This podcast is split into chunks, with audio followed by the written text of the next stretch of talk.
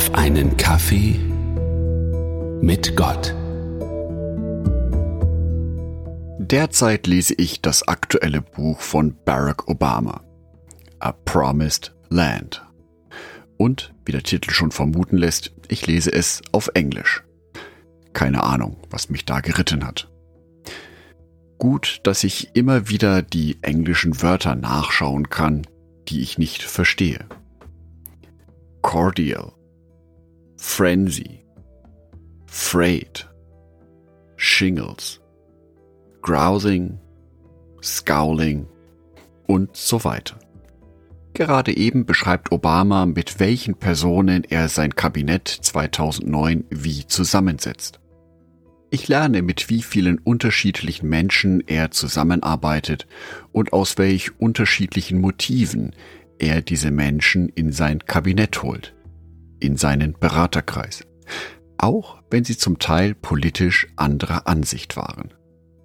Durch dieses Buch A Promised Land, zu Deutsch ein verheißenes Land, lerne ich den Menschen Barack Obama besser kennen. Als Christ ist es mir jedoch auch wichtig, dass ich Gott besser kennenlerne. Gott, der sich selbst in der Bibel wie folgt beschreibt. Psalm 86, Vers 15. Doch du, Herr, bist ein gnädiger und barmherziger Gott, mit viel Geduld und voll Gnade und Wahrheit. Genau diesen Gott möchte ich besser kennenlernen. Genau dieser Gott hat sich auch in einem Buch offenbart die Bibel. Die Bibel ist nicht nur ein Buch, sondern eine Sammlung von 66 Büchern, geschrieben von circa 40 unterschiedlichen Autoren. Doch alle haben das gemeinsame Thema. Zu beschreiben, wie Gott ist. Zu beschreiben, wie Gott handelt.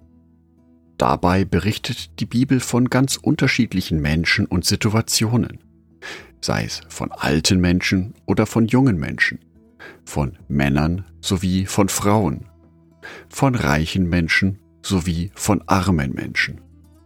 In den Geschichten geht es immer wieder darum, wie Gott eingreift.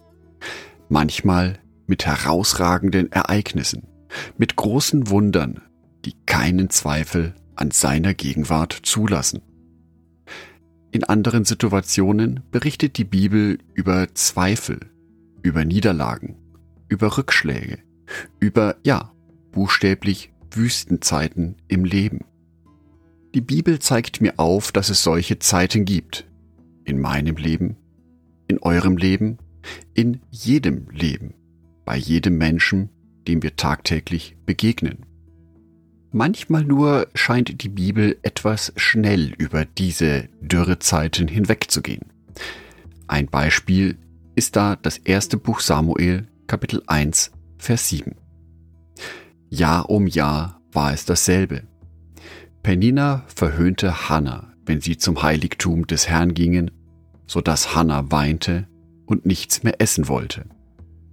Diesen Vers haben wir in etwa zehn Sekunden schnell gelesen. Doch für Hannah verbergen sich darin Jahre des Schmerzes, der Demütigung, der Zurückweisung.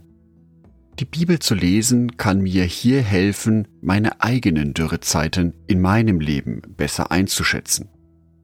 Vielleicht müssen wir Menschen manchmal diese Wüstenzeiten durchleben. Warum das so ist? Das wird uns der liebe Gott, glaube ich, nicht immer verraten. Aber darum geht es auch gar nicht.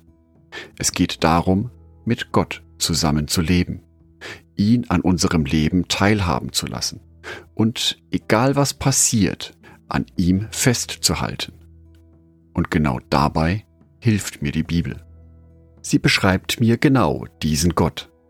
Ein Gott voller Liebe, der gnädig ist, barmherzig, der viel Geduld mit mir als Menschen hat und voller Gnade ist und die Wahrheit. Weil genau dies im Alltag immer wieder mal untergehen kann weil das Getöse des Alltags oft zu laut ist, ist es wichtig, immer wieder die Bibel zu lesen. Sei es auf dem Smartphone, sei es in der Komplettausgabe Altes und Neues Testament oder sei es ein handliches Taschenformat. Das Format ist egal. Wichtig ist, dass wir Zeit mit Gott verbringen, um ihn besser kennenzulernen.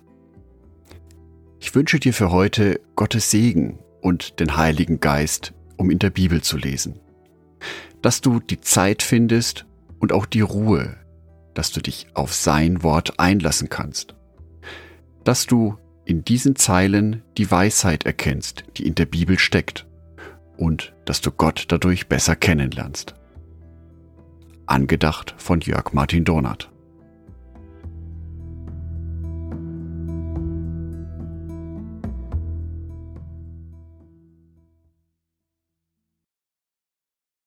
Ein herzliches Dankeschön an alle meine Patreons, die es mir ermöglichen, weiterhin den Podcast auf einen Kaffee mit Gott zu produzieren. Herzlichen Dank an Sonitschka und an Andreas Pfeiffer. Auf Patreon kannst du mich bereits mit einem Euro monatlich unterstützen. Oder du lässt mir ein paar Sterne da.